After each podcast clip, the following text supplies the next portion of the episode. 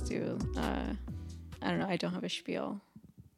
We do intros all the time, but How do you do them? well, I'll if I'm doing it, I'll be like, I'm Alexi and I'm here with Biz and Sam, and today we're gonna be talking about whatever, whatever. I listen to your guys' podcast, but I guess I haven't. I don't remember how you guys begin them. Do you like, just start with conversation? yeah, we used to have like scripted intros that were really funny. Where We would like take turns and like do some kind of like skit, but I feel like we stopped doing that. It's kind of a lot. I kind of like it when it just like fades in, and then they're like, "Oh yeah." Anyway, and we have to. I forgot to introduce us. I'm like, they're just having such a good time. That's so true. And we have been talking for like a while already, so this is very like in media res. yeah, that's true. yeah. Thank you, Alexi, for joining me. Of course. Um, okay, how do I introduce you? Podcastress true. from Nymphet alumni, editor. I yeah, I'm an associate editor at um Taschen, which is a art book publishing company. I think I have some of the books over there. Honestly, I forget. I'll I'll look. And you're a K-pop stan. Yeah, this is true. I don't think you and I have ever talked about K-pop, but I just know that this is um something about you. No, it's definitely true. I would say that since like 2018, I've been a pretty dedicated K-pop stan. It's like come and gone in waves. Like I definitely had a phase where it was like out of control.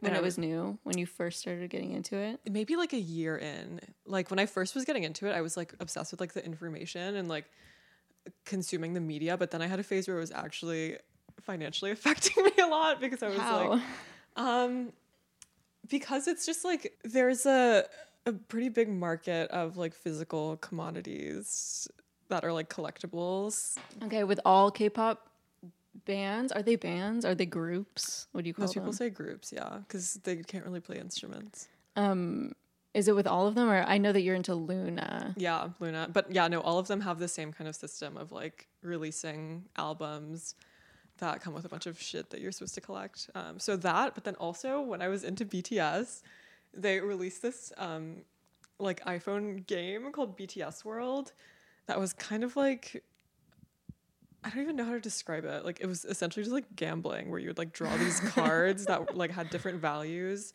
and like so half of it was like this card based gambling system and then the other half of it was like this parasocial like AI boyfriend simulator.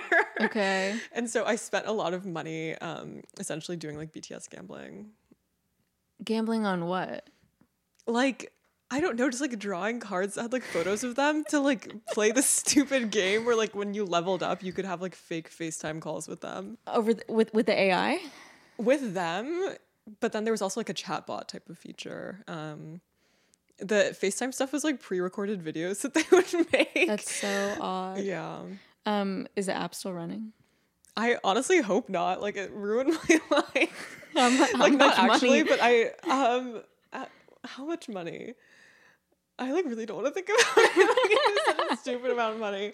And like I just remember being so embarrassed, like my friends because it had like a, a really strong like timing system where like you had to check in like every two hours to like collect this whatever like arbitrary money system that they had in there and i just remember like hanging out with my friends and them being like who are you texting and i was like oh my god i'm literally texting like fake bts to like get fake money for this game um yeah i really don't know what was going on at that point but yeah the system is just very designed for you to like spend money in these like very microtransactional ways and a lot of it is based on like chance and luck like the reason why most K-pop fans will buy like so many copies of an album is because you like collect these photo cards. So like every time an album is released, there will be like at least three or four versions of a physical album. Mm-hmm.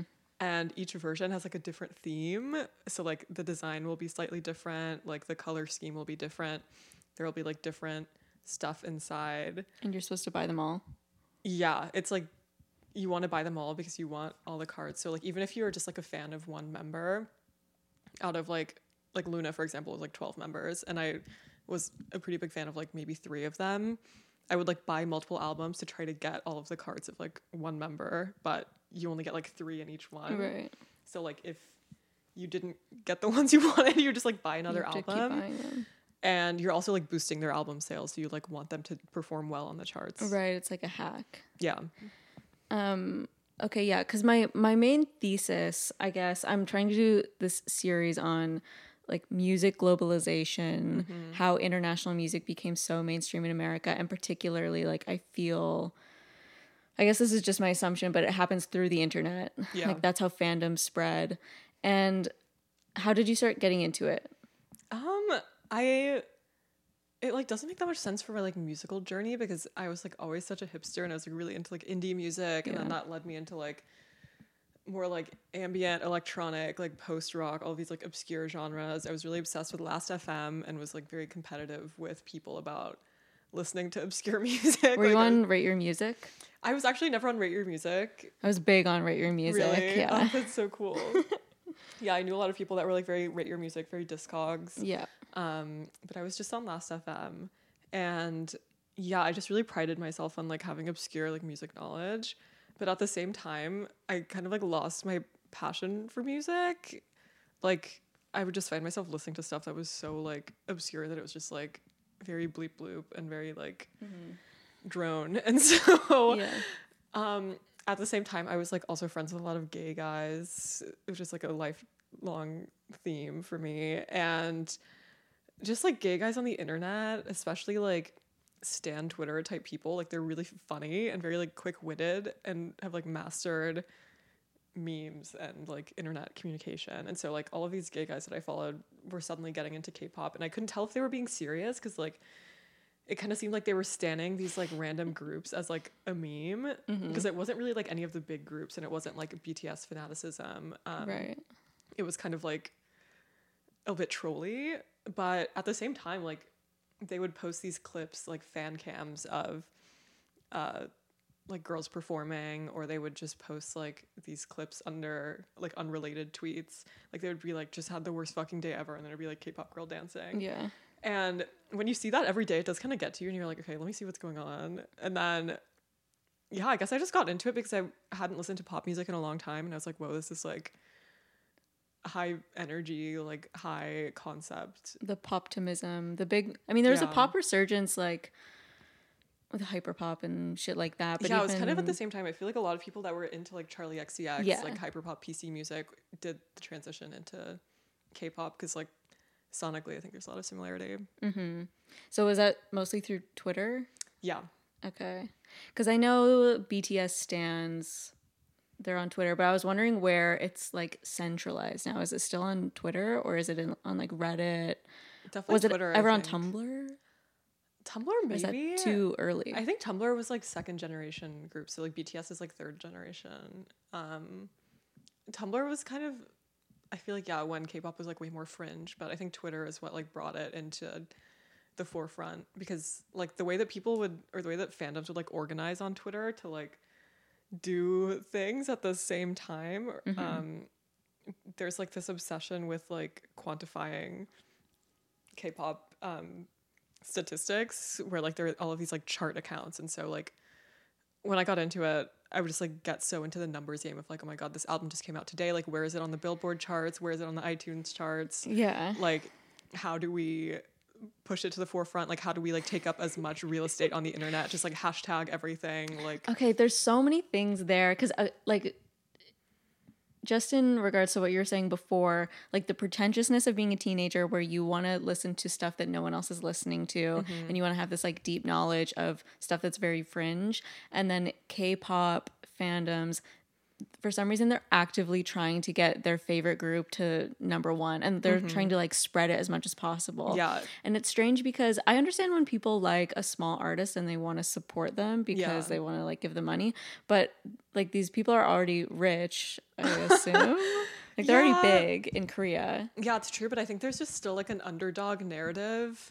Even with groups like BTS, like they have a very strong underdog tale because like they came up during the time when there are these like there's this big three of like entertainment conglomerates. Um that is now a big four with like BTS's group but like they were originally outside of that and no one thought that they would like make it but then they ended up excelling outside of like the super formalized K-pop system to the extent where they like became like the new system themselves and like tried to buy one of the biggest companies with this like a hostile takeover um move but These are companies in Korea. yeah that like own the are they like record labels? They just call them entertainment companies because I guess they also like even though they are record labels, they also like make all of the content around K-pop. So like every K-pop group has like a YouTube show also and like probably like a clothing line. Um, Yeah, okay. That was one of the things that I was going to ask about. It seems like music is just one part yeah, of it. That's definitely true. It's like kind of the like even though music is how I got into it, like it right now it's pretty secondary. Like I don't really listen to K-pop as much anymore, but I'll still like keep up with new releases and like know what's happening in mm-hmm. idol world. I, I think that money isn't really like the money doesn't really come from music necessarily. Right. What does it come from? The clothes or like the merchandise? Like touring, Touring. Okay, I um, I guess that's like normal Yeah. for all artists. Yeah. I mean, I'm sure they make a lot of money through streaming, especially with like the fanaticism that everyone's streaming with and like album Yeah. sales, but also like the album sales thing.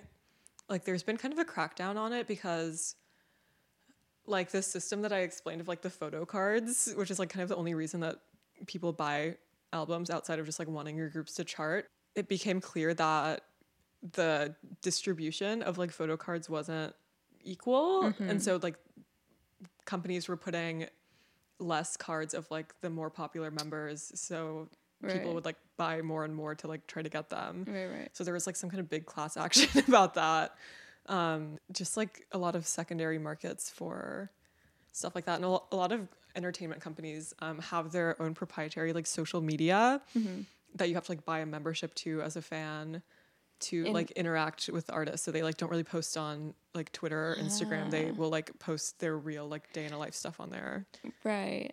Okay, that's interesting. And then how come or I, I wonder why these companies haven't built their own infrastructure for fans within like their own apps or whatever. no yeah that is what's happening okay, but then they still exist on Twitter. The stuff that they post on twitter and instagram is more just like announcements Okay. so it's like that's their like official account where there'll be like new music video but then like the artist will only post like more personal stuff through like weverse or like these other But then with the fans, are they also on those apps? Or is that like a social media platform in itself?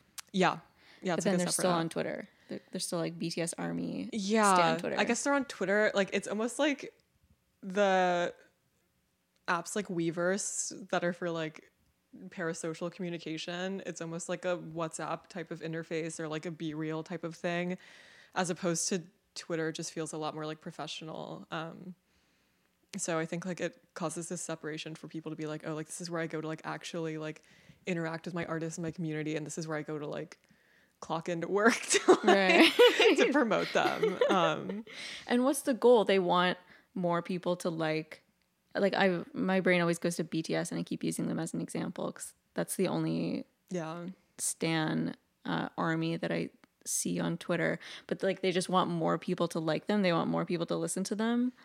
I don't even think it's that because they know that a lot of people are listening. I think they just like because of the underdog narrative, like want to have this constant presence so like people can't forget about them. Like even BTS, like there will be these like insane campaigns where it's like, oh, like the US radio system is like racist because they're not playing BTS enough. Right. Where people will still think that like, oh, like they still have a disadvantage somehow. Um, did you see? It was like basically a copy pasta at that point. But when BTS didn't get the Grammy, for, Oh yeah. I was reading all the tweets because yeah, it was just the same thing that all of the the fan accounts were posting under like the Grammys tweets, like they're live tweeting of the ceremony, and I was like, what do you think they're gonna do? Do you actually think that they're going to rescind the award Yeah. and give it to them? yeah, it's like a totally delusional style Yeah. of interacting with the world, but also I think it's just like taking up space. Like they like these fandoms do have very strong organizational principles and will use things like boycotting or like hashtags or like even like Loona had all this like legal trouble last year where essentially they like the individual members were suing their entertainment company because it became clear that they like were in a ton of debt and were being treated really unfairly and like had these really predatory contracts. And so like within a matter of days there was like a Loona fan union that like posted this super formal like list of demands and like this yes and no list of what content fans should interact with. And so like everyone stopped streaming their music completely. So it was like completely backwards because like they're not that popular of a group. So the MO, like the whole time I had been a fan, had just been like stream as much as possible, like stream on YouTube overnight. Like we Right. need the views, we need the visibility. But for the first time, everyone was like, actually don't stream and we're gonna get mad at you if we like see that you're still listening to Loona. Like you need to like download this like Google Drive of files and be listening just on your own time because we didn't want to give money to the company. Right. Yeah. And did it work? Yeah, it kind of did. Um, they won their lawsuit, but now the company is like trying to countersue them back, and so it seems to be going on still. Um, okay, so the little that I know about Loona, like I also wanted to get into the lore building that I assume it's the companies that they're Yeah. scheming and they're um like creating through the internet. Yeah, that's accurate. It's like a lot of K-pop groups or like entertainment companies are trying to it seems like prey on this like Marvel style fandom through creating these like multiverses or like fictional universes that actually have nothing to do with the music and have nothing to do with like the members themselves like um but they just like inspire this conspiracy type of consumption where like people would like pause the music video and be like, "Oh, did you see that her eye turned blue at like 3:33 minutes?" and like it has to mean something about her being like a robot. Like Does it usually? Are there actually those Like- narratives that are being constructed? yeah, but like what does it actually mean, you know? Like it was always really funny because another thing that you can win as like a super fan is these like fan calls. So if you buy like a hundred copies of an album and show your receipt to the company, you can enter this like raffle to like have a FaceTime call with all 12 members and they just like pass the phone and you like talk to them Okay. which thankfully like is not something I have ever done because it would be like well over a thousand dollars. But the amount of girls who I see, like people who I'm mutuals with, who like are regularly doing fan calls, and it's like, whoa, you got to talk to this like K-pop idol for 40 seconds. That's crazy. Um, but yeah, people would always ask the Loona members. They would be like, you know, what did it mean in the music video? Like when you like turned around and then like winked, and then they would just be like, I don't know.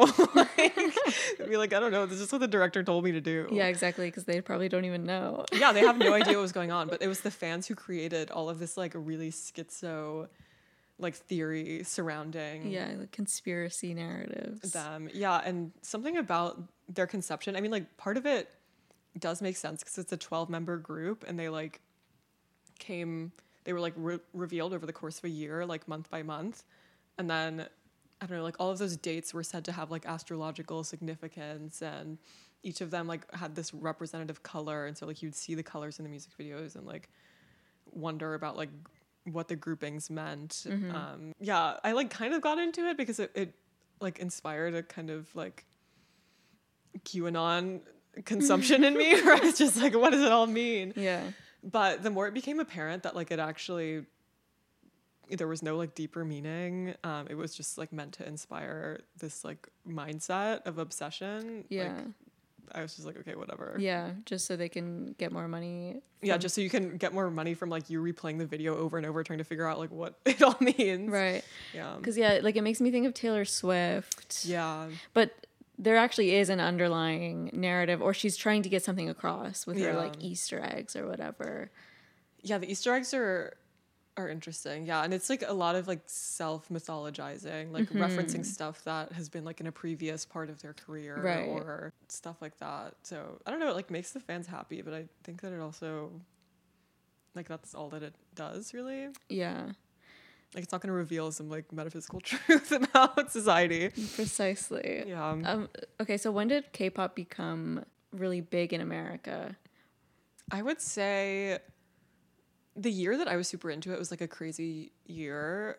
So like yeah, 20, 2018 seemed like a big time. Like there were just a lot of tracks that had like crazy western appeal. Um I'm trying to think. So that's when BTS released this song called Boy with Luv and they like did a pretty big like campaign with American like late night shows where a lot of those performances went super viral. Um, and they were still like in this really like platonic ideal K-pop image where like they had pink hair and were super cute and the song had a like a retro like Bruno Marsy feel to it. Okay. Like just that like that song actually still does make me feel very like insane listening to it. Um what else happened? There was this group called Twice who's like a really really popular girl group in Korea and they released a song called Fancy. That was really historically significant because they were like one of these groups that was kind of like J-pop influence in that it was like super saccharine and super like girly school uniform, super high pitched like bubblegum pop. But then they switched to like a more mature concept, which just meant that they were wearing like sparkly mini dresses instead of Okay. a school uniform. and that song performed really well internationally. And then there's also this group Red Velvet who released a song called Psycho that was like sounded like it could be an Ariana Grande song. So like people always reference like this trifecta of music as like the best year in K-pop history. Um, Interesting. yeah.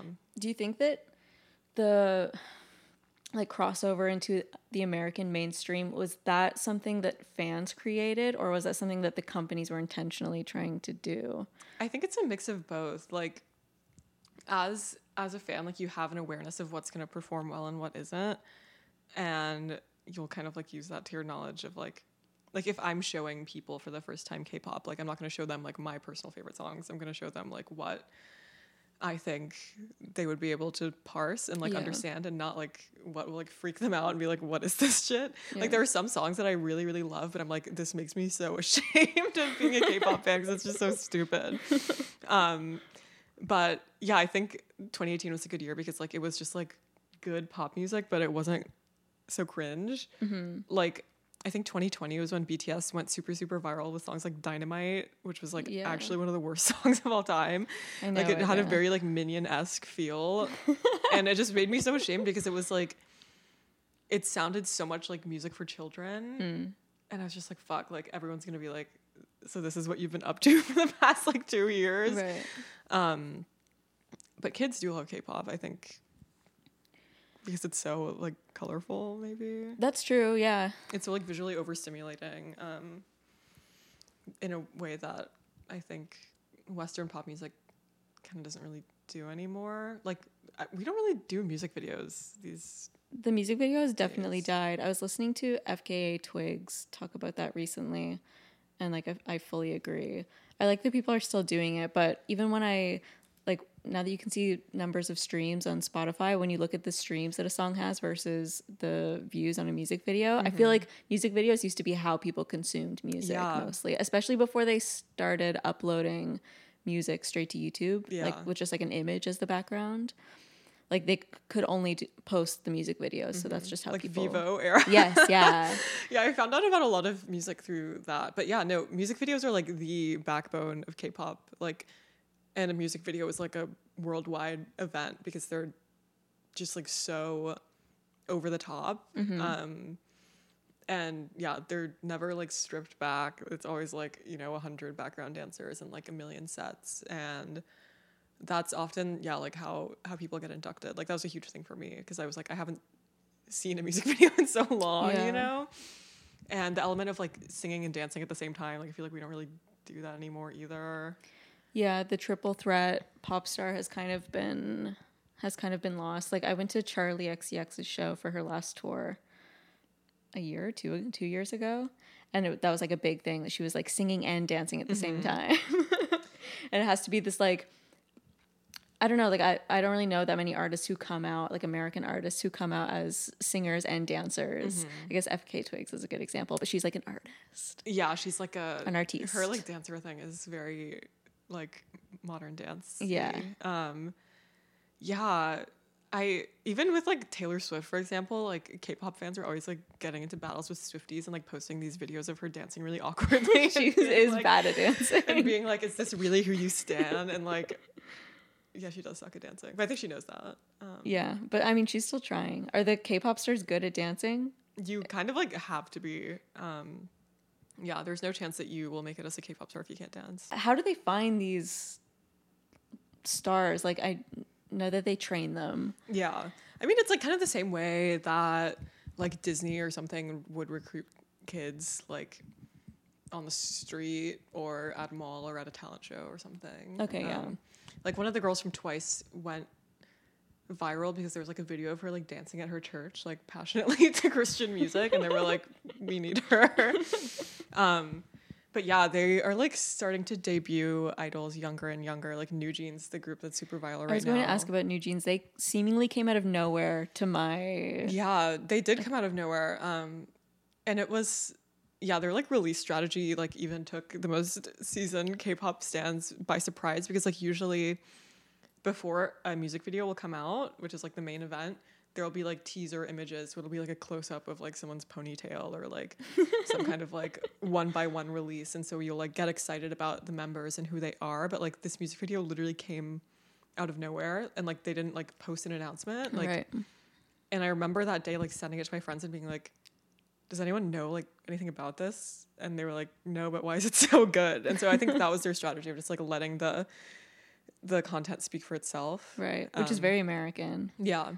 But now they do the whole like song and dance of like, you know, behind the scenes stuff and teasers and whatnot. Um It seems like such a production, but I understand why it's so popular because there's like there's so much there to consume. yeah, when I was like like especially during COVID or like phases where I was like super unemployed, like in the summer, I would just like it's enough to fill up all of your time, like keeping up with the content. Um especially because like if you stand multiple groups that becomes like your calendar. Like they're because they do like the system of like having comebacks. So like every time they release a new single and an album that's like their era of promotion. And there are all these korean broadcast shows. And so like while they're doing comebacks they will almost every day be going to like a live broadcast and doing a new performance and so How then, like, often are they? Are the comebacks? uh, it depends. I mean, Blackpink, who's like the most popular girl group, they come back like once a year, so it's like widely anticipated. Um, but Twice, for example, who's like second best girl group, they will do like four or five comebacks a year, but everyone's really concerned about them being like overworked. um, So, and like in the interim periods, like basically if you're like a, a K-pop stan who just like is a fan of K-pop generally, like you always have something to look forward to, like, and you know exactly when this release schedule will come out, like. So mm-hmm. it's kind of fun to like also have other friends that are invested in K-pop, and you're like, oh my god, I can't wait to like watch this music video at 3 a.m. And that's I I'm assuming that that's where like the fandom, like the Twitter base comes in. So do people meet people through these platforms and like what kinds of groups are they forming? Like, yeah, What what are those friendships? I don't know. It's it's hard because like I think that the K-pop stands that I'm friends with are mostly like normal people with like jobs, um, and they like we're able to like kind of talk shit a little bit. Um, Which like there have been some group chats that I'm in where like you can't even suggest anything that's critical or what? They'll kick you out. They'll be like, "You're not a real fan. Like, why are you here?" Um, and so it's really funny because this happened with Loona. Like, their past like three or four comebacks were like absolutely trash, and I was just like, you know what? Like, I'll buy copies of the album even though I'm not gonna listen to them. Like, not on my playlist. Like, I watched the music video once and I was like, "Fuck this!" Like, but also they kind of got like. Uh, they had like new producers and like their team changed and so like this is all happening and it's really you can you know it's out of their control and i could tell like seeing the girls perform the music that they weren't into it Yeah. as opposed to their like earlier stuff but everyone was still so like like if anyone suggested that it was like bad they would be like you hate the girls and you like want them to suffer and you want their music to flop and i'm like no like i just like want it to be good It's so serious. yeah, but now that they are like free from their company, like people have been like asking them questions on social media. They have like social media freedom to like say whatever they want. Mm-hmm. And there have just been a lot of videos of like people asking the girls like, "What comebacks did you not like?" And they would like name all of the last like four. And so I'm like, "See, I fucking knew. Like they didn't like it. I have no pressure to like it. Like it's okay to not like it." But there's like a very Stockholm syndrome like encouragement where it's just like even if like a group that you love releases something and you don't want to listen to it like you have to or else like you hate them you have to be playing it on mute on Spotify. Literally, like while you're sleeping overnight. Yeah. I remember when Justin Bieber asked his fans to do that, there was like major blowback. really? Yeah, it was when the Yummy song came out, and he was like, "Here's how you can get Wait, Yummy that's to number recent. one." I know, yeah. Oh, he's such a flop. He like reposted a fan account, like a, something like guidelines that they had made, and it was like, "Here's how to get nu- uh, um." Yummy to number one. Yeah, yeah, and it was like make a, a playlist on Spotify. Oh, like Um, you have to like variegate with, with different songs. That's so funny that you would actually post that. I know, and people were mad about it, at least from what I could see. Mm-hmm. Um, and I feel like I, I don't know that strategy is not really appreciated in America. yeah, I there are some things that are like that where it's just like especially with the chart stuff. Like for example, like K-pop stans are like the only people who care about iTunes charts because like Yeah. no one buys music I on know, fucking iTunes. Like no one has bought a song on iTunes in years, but they're like, "Oh my god, like Jungkook is number 1 on iTunes charts." And I'm like, "It's cuz the only people who are going out of their way to purchase it on iTunes. Like you have to get on like your family computer and like Yeah. buy it on iTunes. It doesn't make any sense. Um, Who even has an account? Wait, is iTunes now like? Is it? it's Apple Music, Yeah. but like if you really want to, you can still buy a song for 129. That's crazy. if you don't want to make an Apple Music account for like six dollars a month. Right. Yeah. Um, so yeah, I think Apple is probably still making a fair amount of money through like K-pop stans, like buying songs. That's insane. Yeah, And again, I helped BTS go number one. They like broke this record, um, like in twenty. It might have been like 2019 or 2020. They had this song called Black Swan that was like actually an Alexi approved comeback. Like it was a good song. Um, but they were trying to break this record. And I kept seeing like all of these fans posting about it of like number one on iTunes in the most countries ever.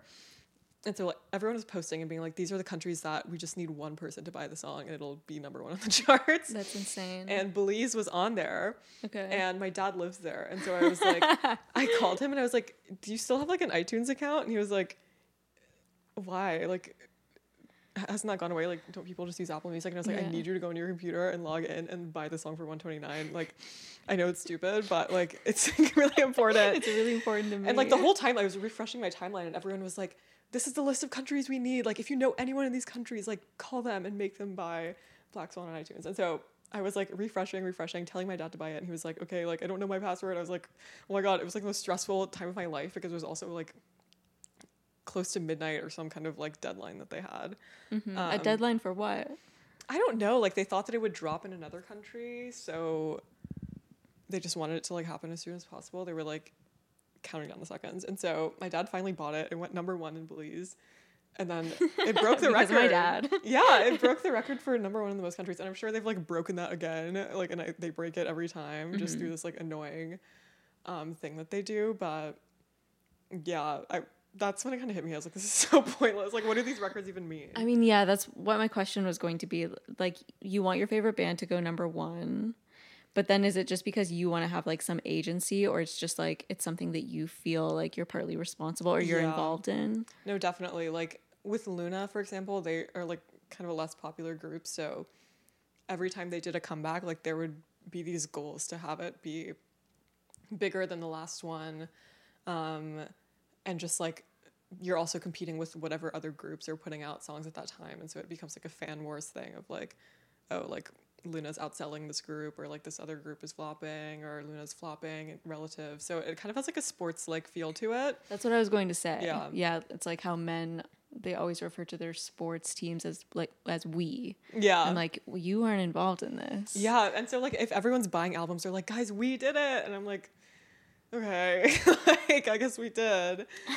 um, but yeah, I don't. I try not to participate in stuff like that anymore. It's just like kind of fun if you like care about statistics to like actually watch these things happen live. Yeah. Um, but it's so like insider baseball, and also if you look at like organic charts, like truly like what people are just like listening to, it's gonna be like Morgan Wallen or like Imagine Dragons or something, or like these people who like aren't putting in any of the effort. Like people are just listening to them because they like the music. Yes, exactly. Um, so it's always a thing in Korea, like that on the charts, like everyone, like in Korea, I guess older people are really into like ballads, and so ballads are still like a really popular genre, and they're pretty snooze, and they just like usually come out at the same time as a K drama to like promote it, and they're just like slow love songs, but they're sometimes impossible to bump off the charts because like people just actually like them. And so like there have just been so many times where people are like, "Oh my god, what the fuck is this stupid ballad? like we need it to like get off of the charts." Um, but yeah, like it's there's like K-pop fans are so overrepresented on the internet that like you would think that these things are more popular than they are and like Right. like K-pop is obviously like pretty big in Korea, but in maybe like 2014, 2015, like being an idol fan was still kind of like a fringe interest. Mm-hmm. Yeah, I'm thinking about like the overrepresentation. Like when you were on Tumblr back in the day, it's You would think that Sherlock is like the most popular show in the world. Yeah. Or like people who were listening to Lana Del Rey in the 1975, they thought that they were really fringe, which like maybe they were at the time. I don't know. Dude, Lana Del Rey is the most confusing thing to me because like I was watching some video about her and like Born to Die went number one in like Yeah. a bunch of countries. Like it was objectively like a really popular album. I was actually but people still today think that she's like an outsider an underdog. Artist. Yeah. She's kind of like the K-pop of no, definitely. There's a lot of overlap actually in stands, I would say. And Lana think she thinks that she's an underdog. Yeah. Like she has her and Taylor Swift both have big sore winner energy. no, exactly. Yeah. Like Uh, did you see um, the Lana like Priscilla thing? Yes, Everyone I did so see that. about that. Like every person that I know on Twitter is like, I hate this dumb. bitch." like, she's so useless. Um, She's always like, I mean, she has a big like nobody understands me energy, but and a pretty like anti-commercial energy. yeah, Um, yeah, I, it's weird because I think she like really loves her fans, but I think she hates like the system. Like she's so like anti-establishment. but I kind of have more respect for that because she does kind of seem like she, um, you know, when she first came out, everyone was talking about like industry plant, which that's another good contrast from K-pop. Yeah, K-pop, like everyone's an industry. exactly plant. and no one cares Yeah. and that's just like part and parcel with the Mm-hmm. whole shtick but when like Billie Eilish comes out in America everyone's like she's an industry plant like she's not an, an authentic Yeah. um so I, I guess that sparks an interesting conversation of like authenticity Yeah. in K-pop culture because how much like to what degree are these people just playing roles or like Yeah. characters that have been prescribed to them That's so real. Um, and especially with Loona, it became super obvious because like each, like pretty uniquely, like each member had like a solo project before they became like a full group. okay. And so like there was one member that had like a very like emotional ballad where like the music video was shot in Iceland, and so you like associate her with like this more like singer songwriter vibe, and then like one of them had like a kind of city pop song that was like kind of 80s Japan. And then one of them had like a super like R&B song. And so like you just they definitely had these like characters that were prescribed to them as you said um but yeah it's still not really clear like how much of that is real or if it was like based on their identity or if the company was just like okay we're just gonna have you be like the cute member and we're gonna like cut your hair and have you be like the tomboy member.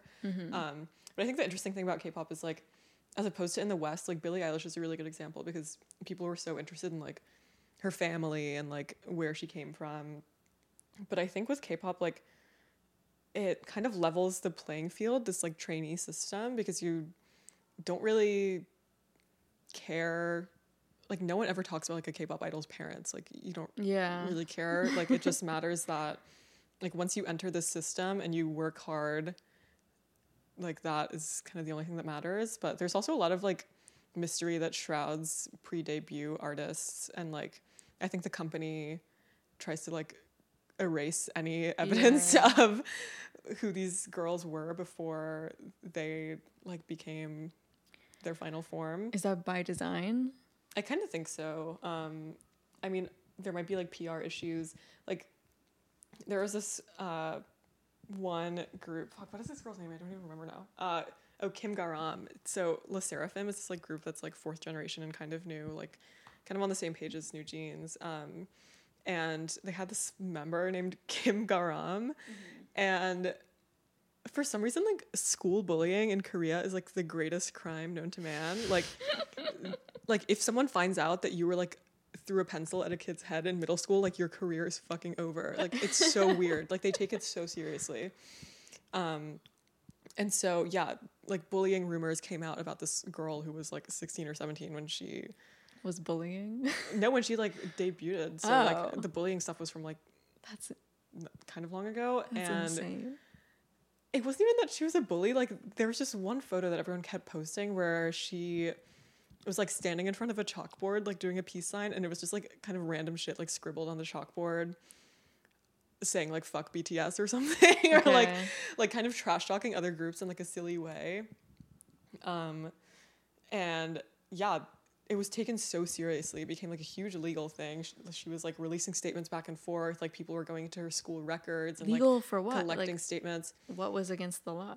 uh well every school seems to have like a bu- anti-bullying like committee Okay. and Zero tolerance. yeah there's like a zero zero tolerance thing so people were like the law, though? bringing up i don't even know like i think it's just like if you are bully you might have to go to a different school or something like and bullying victims like everyone just believes them automatically Yes. Believe victims. literally believe victims and so yeah her career was ruined and like it was kind of funny because I feel like I was on the side of Twitter where people were like, "LOL, she's such a queen," because it was like kind of relatable. Like, okay, this girl's just like a bit of a troll. Yeah. Like she one quote that was from her allegedly, she would like post on social media about like other K-pop idols and would be like she called this girl um Miyawaki Sakura who's in the same group. She called her like a plastic surgery monster she like got a lot of work done. right. Um, and so we were like, oh my god, this is so funny. She's kind of like a Twitter troll, like K-pop girl who's like really pretty and like a school bully, like kind of like Stan, I you know. stan, yeah. But everyone was so serious about it, and they were like, "You don't even know this girl. Like, you would just stan anyone who's Korean." So, like, it's just like people don't. I think it's to the benefit of companies to just wipe the slate clean because you don't want anything like being dredged back up. Um, right. Like there's it could hurt your sales. yeah, it's especially interesting with um with like images because you'll see photos of idols like pre-debut where they look completely different. right. Of and course. it's like obvious, like the before and after. because they all get so much. yeah, and it's really funny with like there there are more and more idols now who are like Asian American, like grew up in like Australia or the U.S. and then like moved to Korea to do an idol career. And like you see so much like the styling of like there's this one girl from aespa named um, Giselle, and she's like used to be like a Bay Area like ABG basically, who like wore fake lashes, and like there are all these these like dredged up Snapchats of her like holding up the middle finger and wearing Nike and stuff. But like if you see her now, like they completely like bleached her skin or something. Like That's she's like ten shades lighter and like has bangs and like looks like a completely new person. Huh. And do people not have a problem with like the inauthenticity of these people's characters or like do they like them for their character? I think people like the moments where it kind of like slips out, like Right. especially with English speaking idols. They're like, you know, they love to hear a K-pop idol like say dead ass or something. Right. Um okay, with the the rise of K-pop in mainstream America, do most of these groups are they like trying to become more Americanized? Like how many of them are learning English? I know that Blackpink did the Selena Gomez yeah, thing. there are definitely like over the past few years a lot of a lot more collaborations with Western artists, which honestly like are always so weird because they pick the weirdest people. Like Selena Gomez, not that weird of a choice, but like I know. I'm trying to think. Like Jungkook from BTS just did a song with Jack Harlow. Like I think he just did a song also with. Who's the guy who's in the Troye Sivan? Was that a K-pop guy? I don't think so. In, in what? I, he, he was just Asian, so I'm guessing. okay, like Troye Sivan for maybe it was for Rush. He made a fan cam Mm. of someone. I'm actually with you. I'm gonna look. yeah, I want to see it. I feel like he's secretly a K-pop fan. And then they ended up doing a collab or like um, PinkPantheress, Mm. uh, and then this person who he was thirsting after, Hyunjin. Oh, Hyunjin. Yeah, he's just like that's also Stray kind of a meme. Yeah, Hyunjin is this guy from Stray Kids. Stray Kids makes like the worst music in K-pop, and they also have like notably the most cringe fans. Like all of their fans, like videos at their concerts always go viral because it's like actually like obese, blue-haired like teenagers. like, and I don't say that in a mean way, but like they are known to have like the most cringe fans ever. So, um, but Hyunjin is like a really classic like third generation visual. Like he just like looks really hot and has like a perfect face. So I think he goes to a lot of like fashion stuff. Um, He's like always at Paris Fashion Week, and I think some video went viral of Hyunjin and Troye Sivan like at some runway show. Yeah. And then Troye Sivan was like playing it up and being like, I have a crush on him. And so then he Mhm. like, and then you made the fan cam. yeah. Um, okay, are the because obviously I'm only on American Twitter, but is it the same in other countries or is like Stan Twitter mostly American or do they gather in other places in like Korea or in in other countries? Um, there's definitely like a like probably one of the biggest markets in the world for K-pop stuff is like Southeast Asia.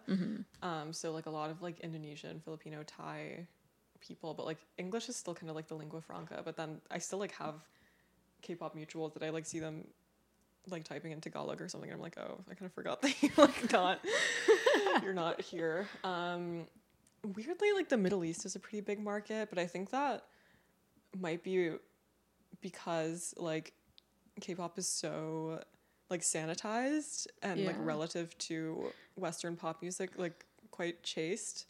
Um, like obviously there are things that are like sexy about it, and like there are a lot of attractive people, and like beauty is a huge part of it. But like content wise, like you'll never hear someone It's not sexy, it's not like racy. yeah, like there are kind of like allusions to sex through like euphemisms, Right.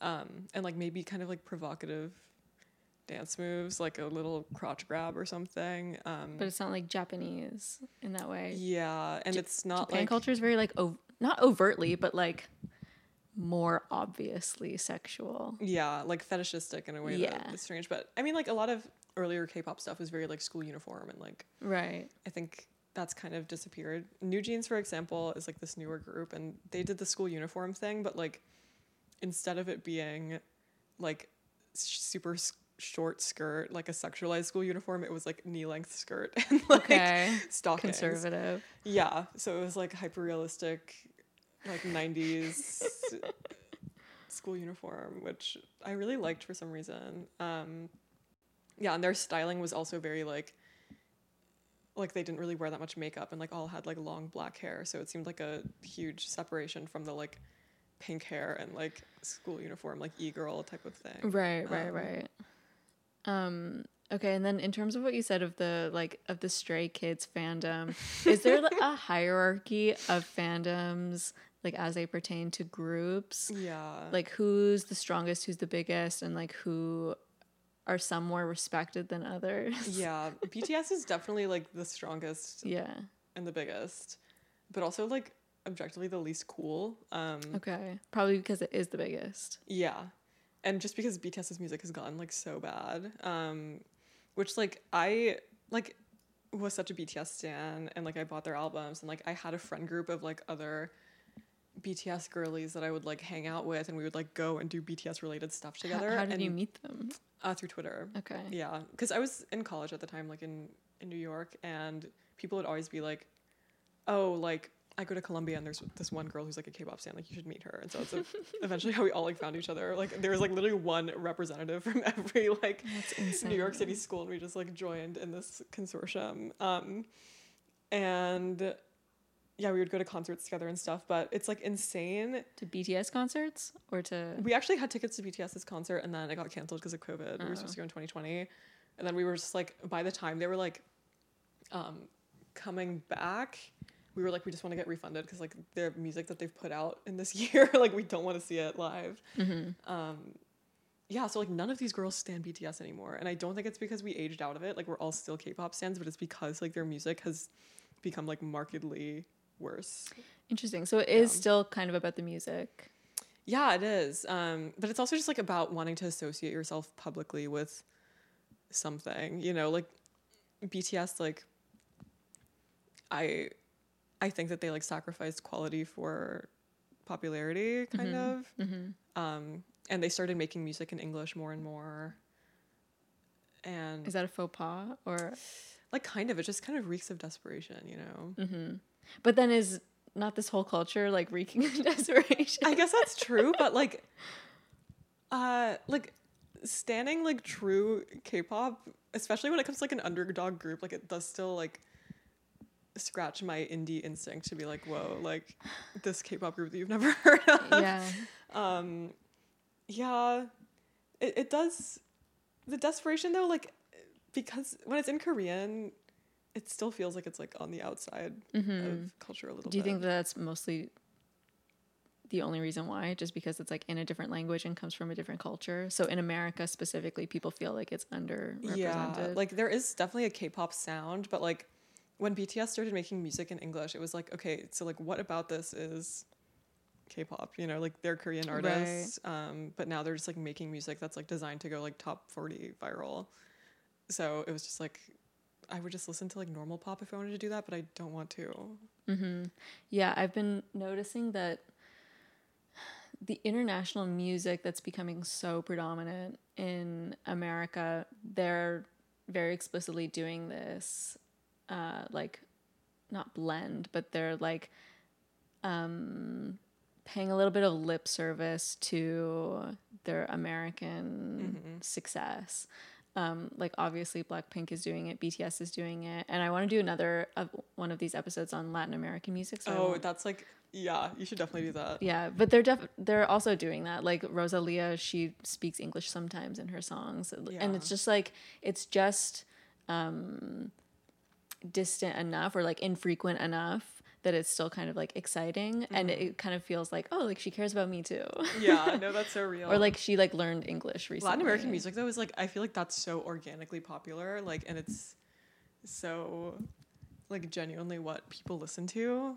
right? And Like K-pop is like there is like a small faction of the global population that is like listening to these songs like crazy, whereas I feel like Latin American music is like it's a lot of people who are listening to these songs. Right. So it's not even organic. And again, going back to the overarching goal, is it for more people to listen to it and genuinely like it and for it to become this organically listened to music that people enjoy or to keep it within this insular community? Yeah, I think like people know at this point that if someone wanted to be a K-pop fan, like they would be one by now. Yeah. Yeah. Um, so maybe it's like trying to get, you know, fans from other factions to cross over. But I think it's more like on the grand scale of culture at large, just being like, you will not forget BTS. like, BTS will go down in history. Like, there's this very like weird understanding of like history, which I think the charting stuff has to do with. It's like the first group in history to do this, and like um, yeah, breaking records and like selling out arenas. Um, these very like concrete measures of success, I think, mean a lot more than like actual like how many people's lives it's touching or whatever. Do you find fan culture as a whole to be like to be kind of sad in that way where it just seems like a misdirection of ambition and um Yeah. energy? yeah, no, definitely. Um, yeah, like thankfully for me, my stanning days were pretty social. Like I always had in real life friends that I could relate to about this stuff, and like I love my K-pop friends, and like they're so integrated into my life that they're just like my real friends now. But then like you know, it's kind of a lull that like oh like I met them through K-pop Twitter. Um, but yeah, the like I have like permanently had like fangirl brain for a lot of my life, uh, where I just like get obsessed with stuff, and I think K-pop was the first time where it felt like it was like in service of of something, um, which like I don't know if it's the mission of like spreading Korean culture around the world, um, but it is kind of because of like the nationalistic implications. It does kind of feel like that sometimes, and like being a K-pop stan has made me like super into Korean culture in general. Like I started eating Korean food all the time and like grilling meat and I'm like pretty nice at Korean language. Like studied a lot. Um and just like you're stanning these people that are like real humans who like live in Korea. So like it's inevitable that you get a taste of what their vibes are like and what the cultural norms are. Do you think that there's any kind of underlying um I don't want to say psyop, but uh is is that the mission of these companies or like is the government involved? Is is that what people like no, about definitely. it? Like yeah, there are a lot of these like uh like diplomatic agencies that acknowledge K-pop as like such a major factor in like the global reputation of Korea. Right. I guess it's a major export. Yeah, like even like the question of BTS's military enlistment was like a huge Right. deal. Um, to the point where like it was so contentious that it was like put to a public vote.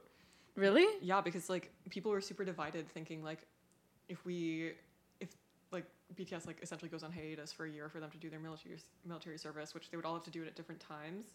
Right. Because they're um, different ages. yeah, it would like actually affect our economy because Yeah. like it's like one or two percent of Korea's like whole GDP just comes from BTS That's alone. insane. yeah, so I can't even imagine like how much of it is just like K-pop generally. yeah. Um, and so they were like, you know, when it comes to like us as a nation, like it, it, it was like a big decision.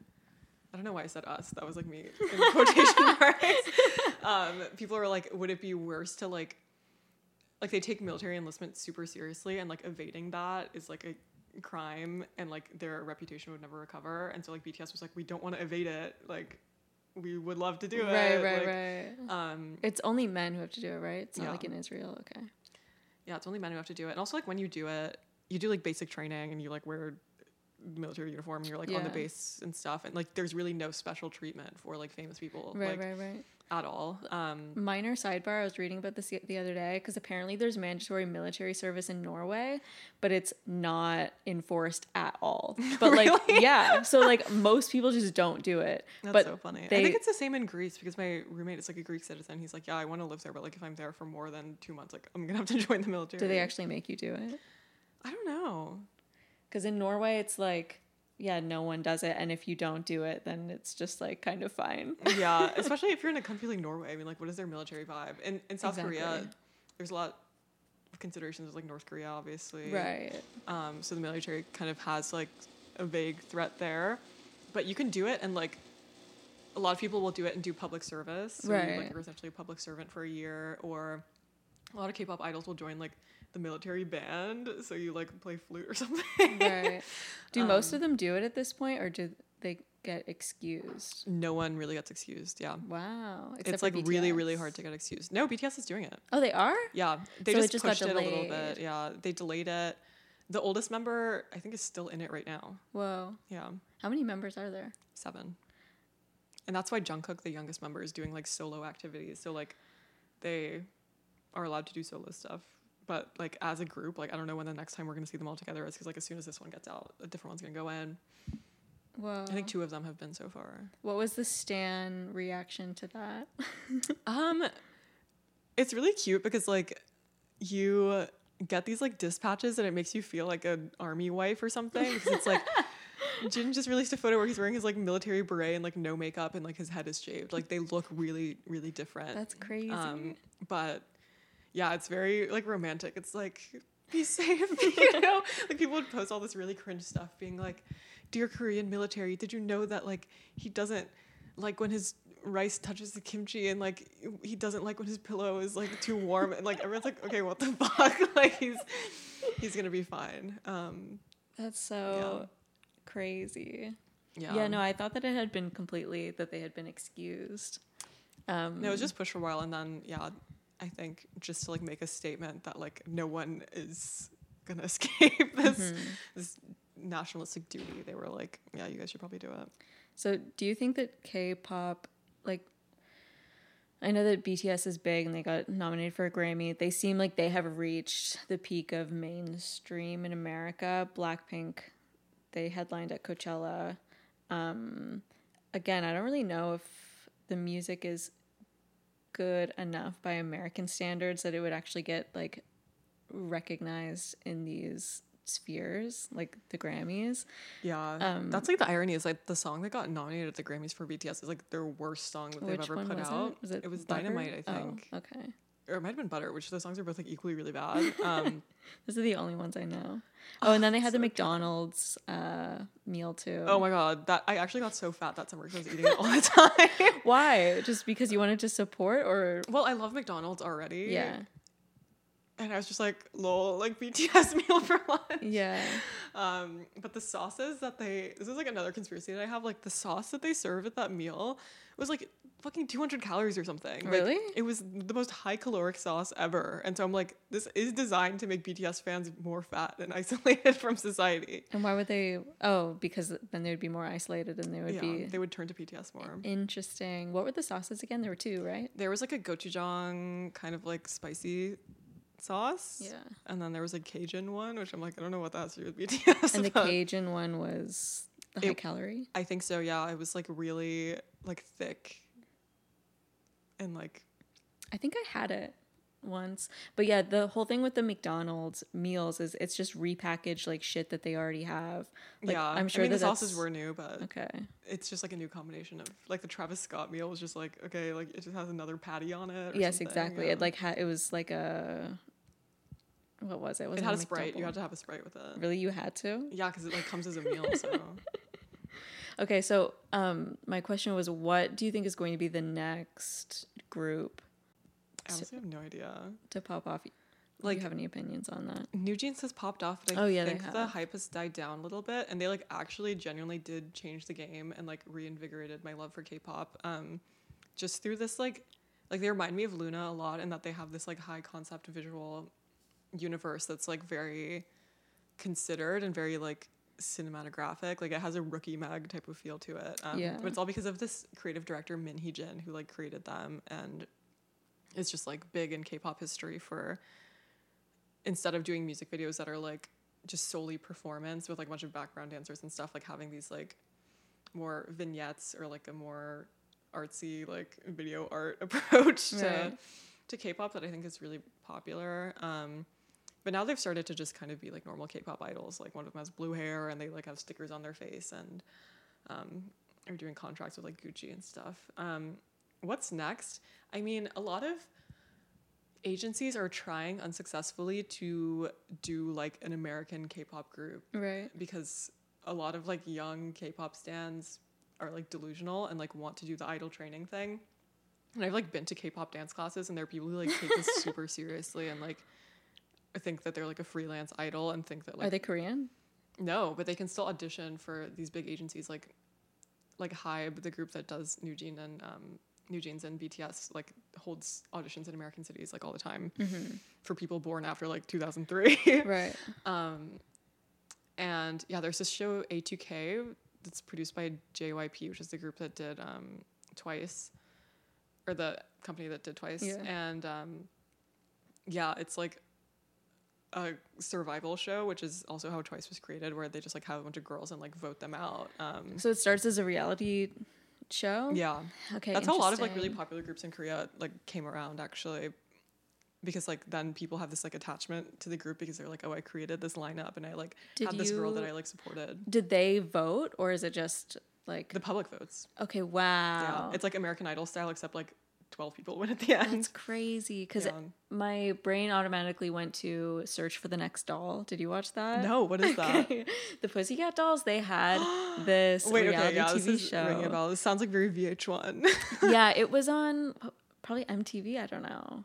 Mm. Um, and I was in Canada, so I had to watch it on, on a different channel. But uh, the first season was Search for the Next Doll, and they were trying to find the like a new Pussycat doll. And then the girl who won, um, she performed with them once, and then like went to.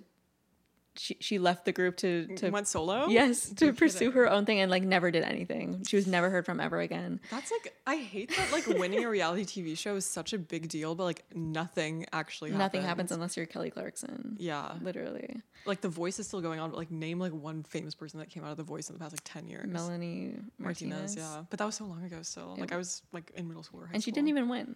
Yeah, she just like went viral. Like the best that you can hope is that like your audition goes viral. Yeah, that's true. Um, Cher Lloyd. Do you remember? Oh, her? love her. I love X Factor. But X Factor kind of has like a public humiliation vibe. Like I love compilations of like people getting really mad on the X Factor.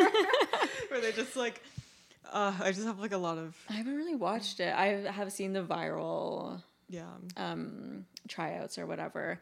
But um, okay, the Pussycat Dolls. The second one was they were making a girl group. It was called Girlicious. Girlicious. Have you ever heard of Girlicious? No. They actually had like a couple of bangers, and they were around for a few years at least. That's good. Um, but it wasn't fan voted. It was just them, like Robin the Antin, judges. who's the girl who like created the Pussycat Dolls. Mm-hmm. She was making this new group. Anyway, I watched that shit like it was crack when I was a kid. I loved it. I love shows like that. Yeah. no, I was really a bit big into like Korean survival shows and like there's Is that what they call them? survival shows. Yeah, because you have to like survive to the end. Yeah. Um, and usually they have like mass amounts of girls. Like the most popular shows are Produce 48, Produce 101, which are like two different seasons of the same show, and then this other one, which is the most recent, called Girls Planet 999. And the most fascinating part of it to me is that like Girls Planet 999 was 99 girls, but 33 are Korean, 33 are Japanese, and 33 are Chinese. Okay. And so it was almost like this like geopolitical like world stage It was a war. yeah, because they would always eventually be like, oh, like Japanese girls like can't dance, Yeah. like Chinese girls are mean, Korean girls are perfect. of Um, course. but it was really fascinating to me. But I like got that was like the biggest failure of my life. Like all the girls that I was rooting for in that show were eliminated really quickly. Were you voting? Yeah, I was voting. How do you vote? Do you have to be in Korea or just anyone can? Uh, anyone can do it. You just have to have this app, and the voting window is like in Korean time, so you just have to like keep track of it. Um, it also reminds me of Spice Girls Oh, because yeah. that was an audition process Really, as well. Yeah, like a public thing. I don't know. I doubt it was like open casting. I I don't know, but yeah, it was like a process, and then they got them all into a house. And I mean, I doubt that they were writing their own music, but they were like doing the boot camp. Oh, I love of it. I think boot camp is so necessary for society. like whether it be pop star boot camp or military boot camp. Um, but yeah, the A2K project, which is America to Korea, where they're like casting girls from everywhere. I don't even think they're just American. Like I know that they're like Brazilian girls and like there's a Thai girl that like Thai K-pop stans are like really riding hard for. Um, I've been seeing like the stuff that's coming out of it and like it just like doesn't have the the right feeling but also i think that like i really don't think that girl groups are possible in the west anymore That's what I was going to ask. Yeah, because I was or boy groups like it just seems Yeah. so outdated and so like 90s because I mean they were a thing in England. Obviously, there's still One Direction, Mm-hmm. uh, or not still, but that was in recent history. It's Yeah, Spice like Girls. Mix, Yes, yeah, but like fifth harmony the american girl group like Oh, that's i think they were made through x factor as well Yeah. and they were all like really really good like whitney houston-esque powerhouse singers Yeah, yeah. but it made their songs sound insane because they were all kind of like outperforming each other and like they were insane. they hated each other. Yeah, like there were just so many interview clips where you could tell that like these girls did not. They all hated Camila. Oh yeah, I mean same, but How could you not? Um, um, yeah. So I I don't know if it's like an American cultural attitude where like it's hard for us to accept a team where everyone is like equal. Like I think the Korean groups are designed in a way where like Blackpink, for example, has four members and each of them has like a strength. right. Um, Or I was even watching a video once about K-pop culture and they were talking about how American boy bands or American like girl groups. Also, why is it always boy band and girl group? Anyway, and it's funny cuz like it's not a band cuz none of these people play instruments. yeah. Um but there's uh like tropes that each one has to Mm-hmm. fulfill where it's like the bad boy um the sweet one i don't know i wasn't really into backstreet boys or nsync Yeah, me neither. I um, feel like I missed that. yeah we're too young Mm-hmm. i think uh but then i also just think about like the authenticity aspect of it and like what i was talking about earlier with industry plants that seems really valued in america and i don't really see how people are going to be so accepting of something that's obviously so man- manufactured like they are in k-pop culture Yeah, that's true.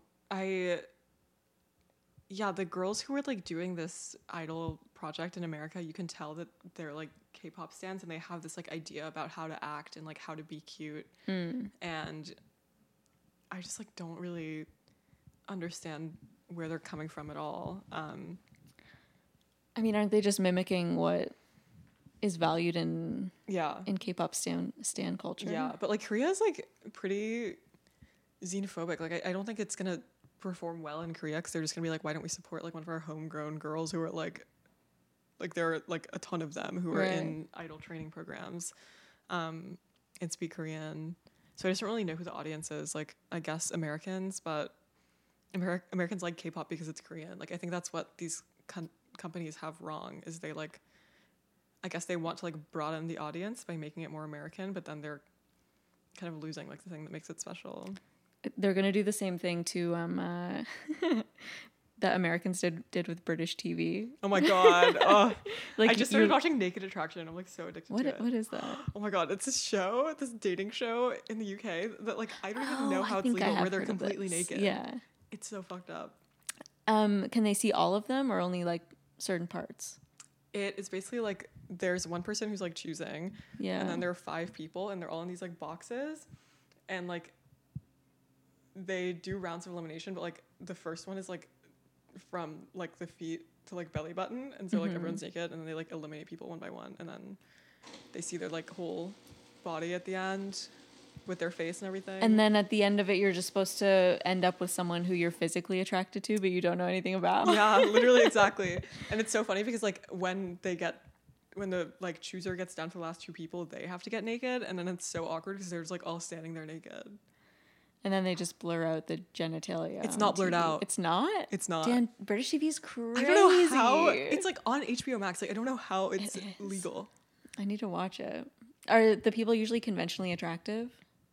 I mean, they're like British, so like no one is like no like, one's, are they fat? crazy Is hot. basically what I'm Um, asking. there are like there hasn't been anyone like obese, Mm-hmm. but I think they like pre-select um like based on the chooser's preferences and so they're like we've chosen like five people that each have like something that you find attractive at least. I see. It- reminds me of um, I was seeing some tweets recently that was like, "Love Is Blind" would only be exciting if they started incorporating some like real uglies no, yeah. in, into those booths. Exactly. Yeah, they're I don't know, like obviously like when you see someone's genitals like that plays a role and stuff. This is literally like my nightmare situation. Like I'm so generally like not into nudity, but it has been kind of healing like to see just like a random sampling of like people's naked bodies, you know? Yeah, why it makes you feel better. Yeah, it does. I'm like, wait, like this is amazing. And do people usually surprise you based on on how they're choosing or what they're preferring? like no, like you can always kind of guess like they're going to choose like The hot one. the girl with the huge tits. Yeah, yeah, yeah, Interesting. I need to check it out. Yeah. Okay, I think we've done about an hour. Okay. Um, thank you for coming on. I'm so happy. This is so fun. I love talking about K-pop. It's my passion. Um, okay, people can find you. Um, on I'm on Instagram at Alexi Neutron. I'm also on Twitter at underscore four L three X one. Is that a K-pop Twitter account or I your personal? they're kind of the same. Like I have always just had one account for both. Um, but you know, if I tweet some K-pop, like don't get mad at me. but I don't really do that anymore. Um, what else? Yeah, Nymphet Alumni is our podcast. We have episodes on Spotify and, and Apple Podcasts and anywhere that podcasts are sold. Yeah. Anywhere you find your podcast. Also Patreon. Oh yeah, there. Are, yeah, you can subscribe to us on Patreon for exclusive content. Perfect. Beautiful. Thank you so much. Thank you.